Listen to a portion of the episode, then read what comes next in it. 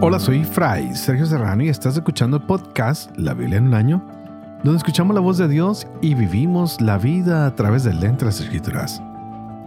El podcast de la Biblia es presentado por Ascension.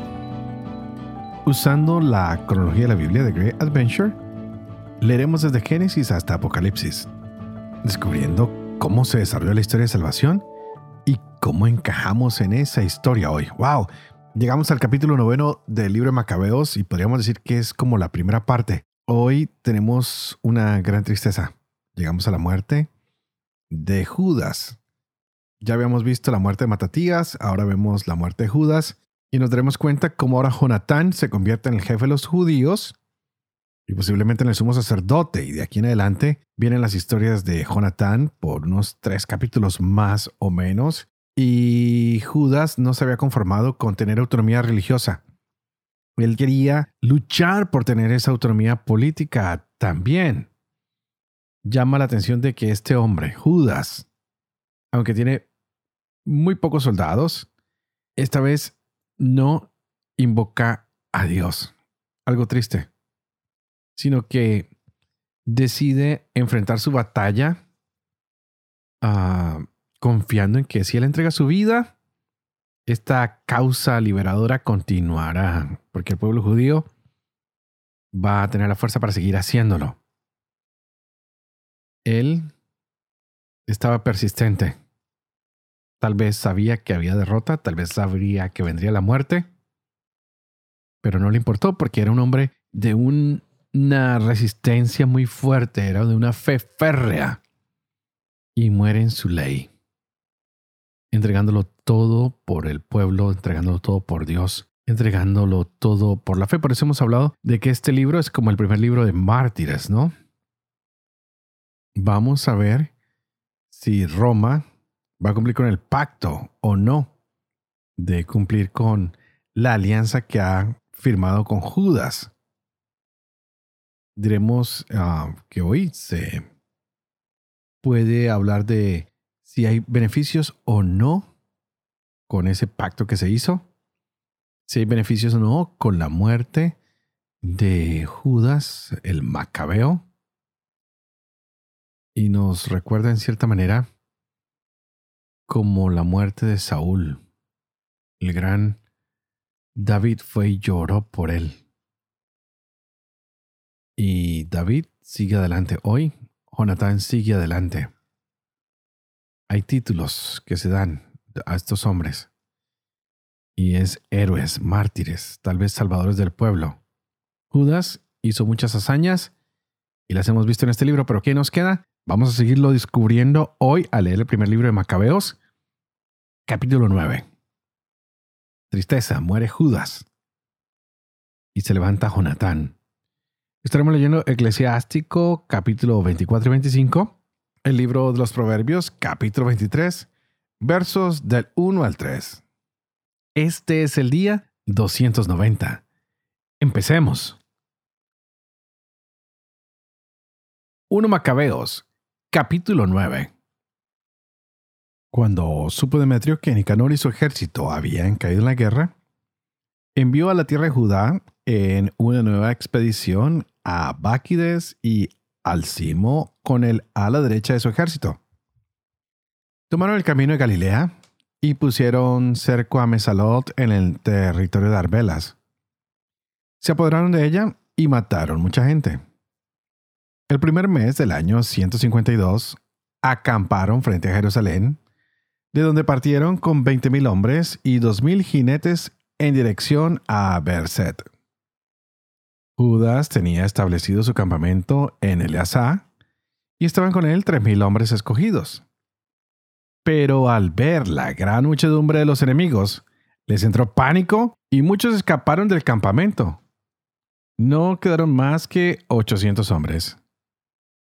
Judas vio que su ejército iba a la desbandada y que la batalla lo apremiaba. Y se le quebrantó el corazón pues no había tiempo de volverlos a juntar. Aunque desfallecido, dijo a los que le habían quedado, levantémonos y subamos contra nuestros adversarios, por si podemos hacerle frente. Trataban de disuadirlo diciéndole, no podemos, salvemos nuestras vidas de momento y volvamos luego con nuestros hermanos para combatir contra ellos, y ahora estamos pocos. Judas replicó, Eso nunca. Obrar así y huir ante ellos. Si ha llegado nuestra hora, muramos con valor por nuestros hermanos y no dejemos mancillada nuestra gloria. Salió la tropa del campamento y se ordenó para irles al encuentro. La caballería dividida en dos escuadrones, arqueros y honderos en avanzadilla, y los más aguerridos en primera línea. Báquides ocupaba el ala derecha. La falange se acercó por los dos lados y tocaron las trompetas. Los que estaban con Judas tocaron también las suyas. Y la tierra se estremeció con el estruendo de los ejércitos. Se trabó el combate y se mantuvo desde el amanecer hasta la caída de la tarde. Vio Judas que Báquides y sus mejores tropas se encontraban en la parte derecha. Se unieron a él los más esforzados y derrotaron al ala derecha y la persiguieron hasta los montes de Azara.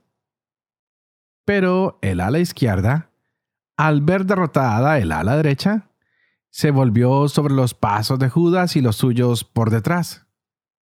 La lucha se encarnizó y cayeron muchos de uno y otro bando. Judas cayó y los demás huyeron. Jonatán y Simón tomaron a su hermano Judas y le dieron sepultura en el sepulcro de sus padres en Modín. Todo Israel lo lloró, hizo gran duelo por él, y muchos días estuvieron repitiendo esta lamentación. ¿Cómo ha caído el héroe que salvaba a Israel? Las demás empresas de Judas, sus guerras, proezas que realizó, ocasiones en que alcanzó gloria fueron demasiado numerosas para ser escritas. Con la muerte de Judas asomaron los sin ley por todo el territorio de Israel y levantaron cabeza todos los que obraban la iniquidad. Hubo entonces una hambre extrema y el país se pasó a ellos.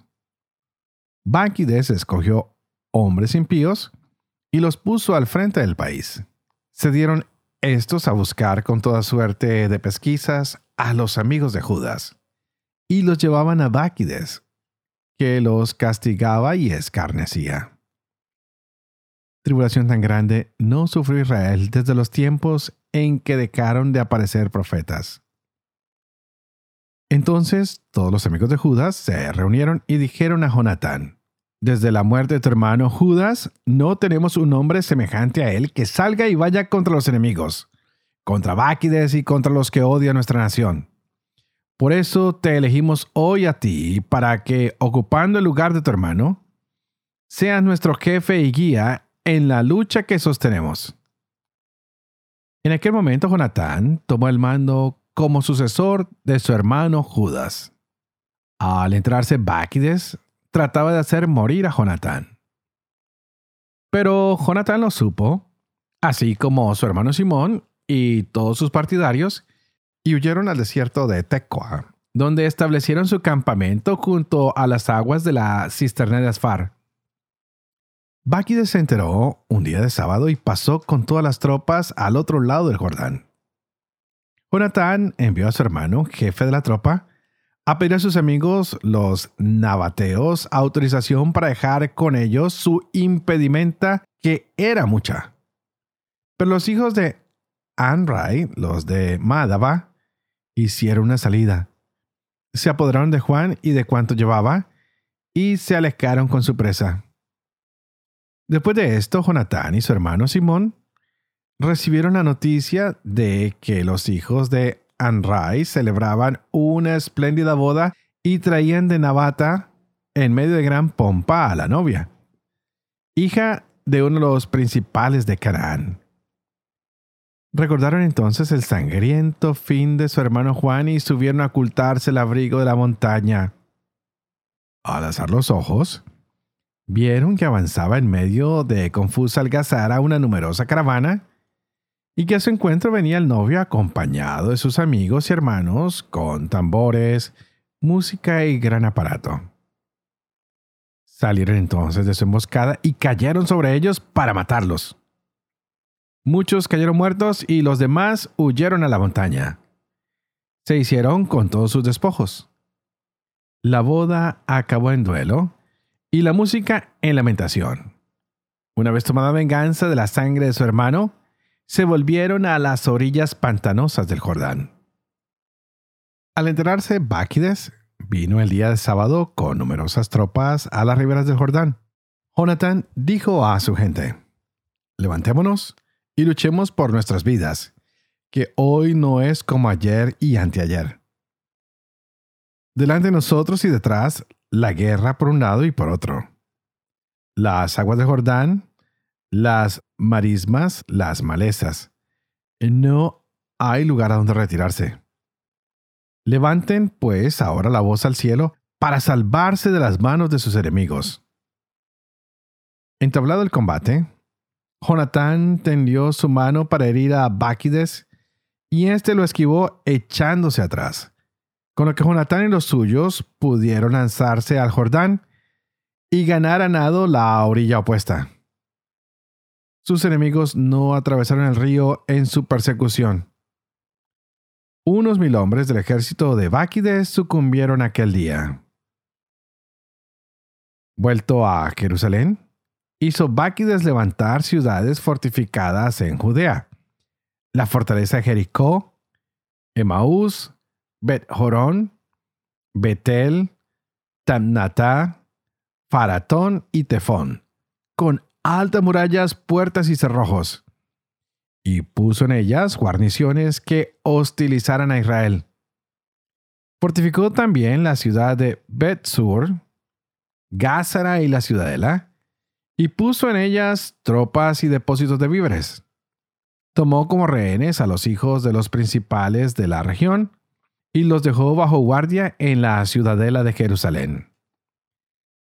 El segundo mes del año 153 ordenó Álcimo demoler el muro del atrio interior del lugar santo. Destruía con ello la obra de los profetas. Había comenzado la demolición, cuando en aquel tiempo sufrió Álcimo un ataque y su obra quedó parada. Se le obstruyó la boca y se le quedó paralizada, de suerte que no le fue posible ya pronunciar palabra ni dar disposiciones en lo tocante a su casa. Álcimo murió entonces en medio de grandes sufrimientos. Cuando Báquides vio que había muerto Álcimo, se volvió a donde el rey, y hubo tranquilidad en el país de Judá por espacio de dos años. Todos los sin ley se confabularon diciendo, Jonatán y los suyos viven tranquilos y confiados. Hagamos pues venir ahora a Báquides que los prenderá a todos ellos en una sola noche fueron a preparar el plan con él. Y Báquides se puso en marcha con un fuerte ejército. Envió cartas secretas a sus aliados de Judea, ordenándoles prender a Jonatán y a los suyos. Pero no pudieron, porque fueron conocidas sus intenciones. Antes bien, ellos prendieron a unos 50 hombres de la región, cabecillas de esta maldad, y les dieron muerte. A continuación, Jonatán, Simón y los suyos se retiraron a Bet Basí en el desierto. Repararon lo que en aquella plaza estaba derruido y la fortificaron. En sabiéndolo Báquides, juntó a toda su gente y convocó a sus partidarios de Judea. Llegó y puso cerco a Bet Basí, la atacó durante muchos días y construyó ingenios de guerra. Jonathan, dejando a su hermano Simón en la ciudad, salió por la región y fue con una pequeña tropa con la que derrotó en su campamento a Odomerá y a sus hermanos, así como los hijos de Fasirón. Estos empezaron a herir y a subir con las tropas. Simón y sus hombres, por su parte, salieron de la ciudad y prendieron fuego a los ingenios. Trabaron combate con Báquides. Lo derrotaron y lo dejaron sumido en profunda amargura porque habían fracasado su plan y su ataque. Montó en cólera contra los hombres sin ley que le habían aconsejado venir a la región. Mató a muchos de ellos y decidió volverse a su tierra. Al saberlo, le envió Jonatán legados para concertar con él la paz y conseguir que les devolviera los prisioneros. Báquides aceptó y accedió a las peticiones de Jonatán. Se comprometió con juramento a no hacerle mal en todos los días de su vida, y le devolvió los prisioneros que anteriormente había capturado en el país de Judá. Partió luego para su tierra y no volvió más a territorio judío. Así descansó la espada en Israel. Jonatán se estableció en Micmas, comenzó a juzgar al pueblo e hizo desaparecer de Israel a los impíos.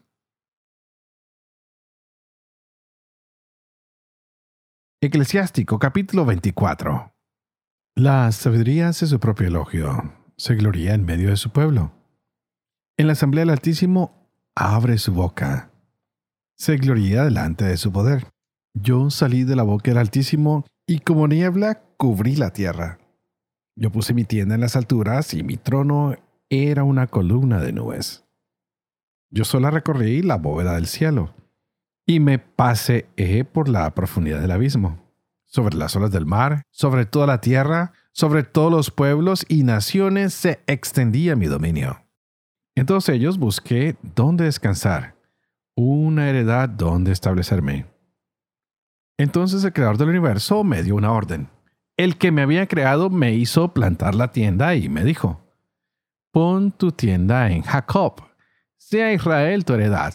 Desde el principio, antes de los siglos, me creó, y por los siglos de los siglos existiré. Oficié en la tienda santa delante de él, y así me establecí en Sión. En la ciudad amada me hizo descansar, y en Jerusalén está mi poder. He arraigado en un pueblo glorioso, en la porción del Señor, en su heredad. He crecido como cedro del Líbano, como ciprés de las montañas del Hermón. He crecido como palmera de Engadí, como plantel de rosas en Jericó, como gallardo olivo en la llanura, como plátano he crecido. Como cinamomo y asparato aromático he exhalado perfume. Como mirra exquisita he derramado aroma. Como gálbano y ónice y estacte como nube de incienso en la tienda. Como trevinto he extendido mis ramas, un ramaje hermoso y espléndido. Como vid lozana he retoñado, y mis flores son frutos hermosos y abundantes. Vengan a mí los que me desean, y sáciense de mis frutos. Que mi recuerdo es más dulce que la miel, mi heredad más dulce que los panales. Los que me comen aún tendrán más hambre. Los que me beben aún sentirán más sed. Quien me obedece no pasará vergüenza. Los que cumplen mis obras no llegarán a pecar. Todo esto es el libro de la alianza del Dios Altísimo, la ley que nos prescribió Moisés como herencia para las asambleas de Jacob.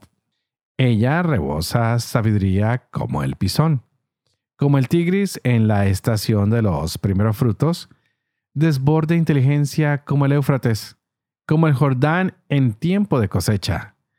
Derrama enseñanza como el Nilo, como el Gijón durante la vendimia.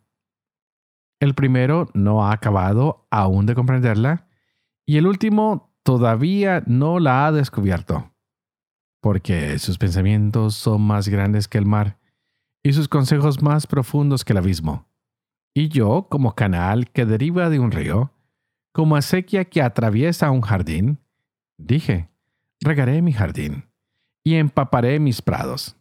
Pero el canal se me convirtió en río, y mi río se ha convertido en un mar. Haré que mi enseñanza brille como la aurora, y que resplandezca en la lejanía. Derramaré mi enseñanza como profecía, la transmitiré a las generaciones futuras. Fíjense que no he trabajado solo para mí, sino para todos aquellos que buscan la sabiduría. Tres cosas desea mi alma que agradan al Señor y a los hombres. Concordia entre hermanos, amistad entre vecinos, y marido y mujer bien avenidos. Tres tipos de personas detesta mi alma, y su conducta me llena de indignación. Pobre orgulloso, rico embustero y viejo verde e insensato. Si en la juventud no has recogido nada, ¿cómo quieres encontrar algo en la vejez? Qué bien sienta a las canas el juicio y a los ancianos saber aconsejar. Qué bien sienta a los ancianos la sabiduría, la reflexión y el consejo a los hombres ilustres.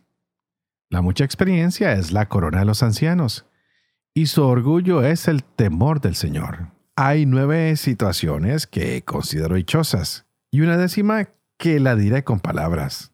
El hombre que encuentra la felicidad en sus hijos, el que en vida puede ver la caída de sus enemigos.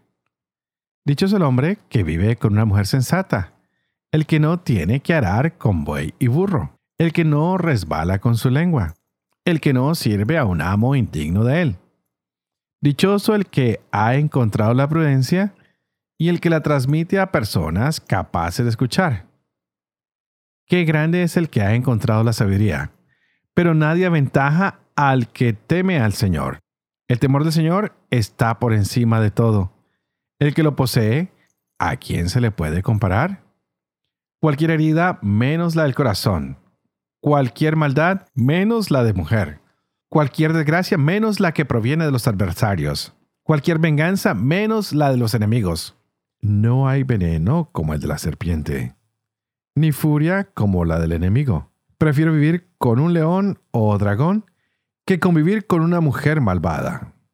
La maldad de la mujer desfigura su semblante y oscurece su rostro como el de un oso. Su marido se sienta entre los vecinos y sin poder contenerse suspira amargamente. Toda malicia es poca junto a la de la mujer. Que la suerte del pecador caiga sobre ella. Cuesta arenosa para pies de anciano, así es la mujer charlatana para un marido pacífico. No te dejes seducir por la belleza de una mujer, no te apasiones por una mujer. Motivo indignación, deshonra y gran vergüenza es la mujer que mantiene a su marido. Corazón abatido, rostro sombrío, herida del corazón es la mujer malvada. Manos caídas y rodillas vacilantes es la mujer que no hace feliz a su marido. Por la mujer empezó el pecado y por su culpa todos morimos. No des salida al agua ni libertad de palabra a la mujer malvada. Si no se comporta según tu voluntad, apártala de tu lado.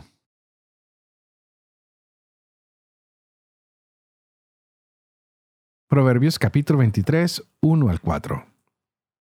Si te sientas a comer con poderosos, mira bien al que está frente a ti. Refrena tu voracidad. Si tienes mucha hambre, no seas ansioso de sus exquisiteces, porque es comida engañosa. No te afanes por enriquecerse. Deja de preocuparte.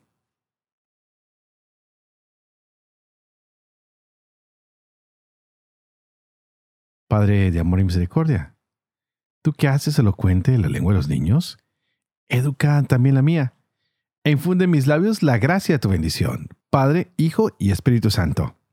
Y a ti te pido que por favor me ayudes a orar para que el Espíritu Santo abra nuestra mente y nuestro corazón para que nos podamos gozar de esta hermosa palabra que el Señor regala para nuestros días. ¡Wow! ¡Qué palabra, Jonatán! se convierte en el jefe de los judíos. Le toca enfrentar la batalla y de aquí en adelante se ve que también tiene un gran temor por Dios. Es más, ni siquiera lo llama por su nombre. Pide asistencia al cielo, al trono donde está el Señor. Wow, qué interesante cómo cambia aquí un poquito la dinámica de el temor hacia Dios, de cómo se va a llamar este Dios grande y misericordioso que tenemos en nuestras vidas y a quien Jesús más adelante nos va a decir, vengan, cuando quieran hablar con Él, llámenlo Abba. Hola, padrecito, hola, papito, hola, papá. Y empezamos a acercarnos a un Dios que se pone más bajo para que lo podamos tocar, que se acerca a nosotros. Y por fin llega la paz por un tiempo. Hay victoria. El Señor ha concedido la victoria a Jonatán descansa la espada. ¿Y todo por qué? Porque Dios ha estado del lado de su pueblo. No ha sido sordo al clamor de los que lo buscan. Y a aquellos soberbios de corazón los ha humillado y los ha regresado a sus propios países. Otros, pues, han muerto. Que nuestro corazón no se llene de falsas ilusiones, sino que cada día se abra más al Señor. Que el sentarnos entre los poderosos no nos haga olvidar de aquel quien nos ha sacado adelante, quien nos ha ayudado a triunfar, quien nos ha ayudado a brillar. Y si ahorita estás caído, levanta tus ojos al cielo. No pierdas la esperanza. Este pueblo no perdió la esperanza. Miraron a Dios y escogieron a Jonatán para que siguiera los pasos de su hermano. Así que este y Simón ahora se encargarán. Han dado la pelea, han salido victoriosos porque sus ojos estaban puestos en el cielo, en el Dios grande y misericordioso. ¿Dónde están tus ojos el día de hoy? ¿En tu dinero? en las cosas materiales, en los amigos, en las influencias, están en Dios. Ojalá que cada uno de nosotros, cada día, nos centráramos más en esa hermosa presencia, en el Dios fiel, misericordioso, amantísimo, leal que hemos escuchado en estas lecturas a través de estos 290 días. Y que nos preparemos porque estamos en cuenta regresiva. Ya casi llegaremos al final de nuestra Biblia en un año, pero por lo que concierne a mí, yo sigo orando por ustedes para que el Señor los siga llenando de su Espíritu Santo. Y ustedes, por favor, oren por mí, para que pueda llevar adelante este proyecto de la Biblia en un año, para que pueda vivir con fe lo que leo, lo que comparto con ustedes, para que pueda enseñar la verdad y sobre todo para que siempre pueda cumplir lo que he enseñado. Y que la bendición de Dios Todopoderoso, que es Padre, Hijo y Espíritu Santo, descienda sobre ustedes y los acompañe siempre. Que Dios los bendiga.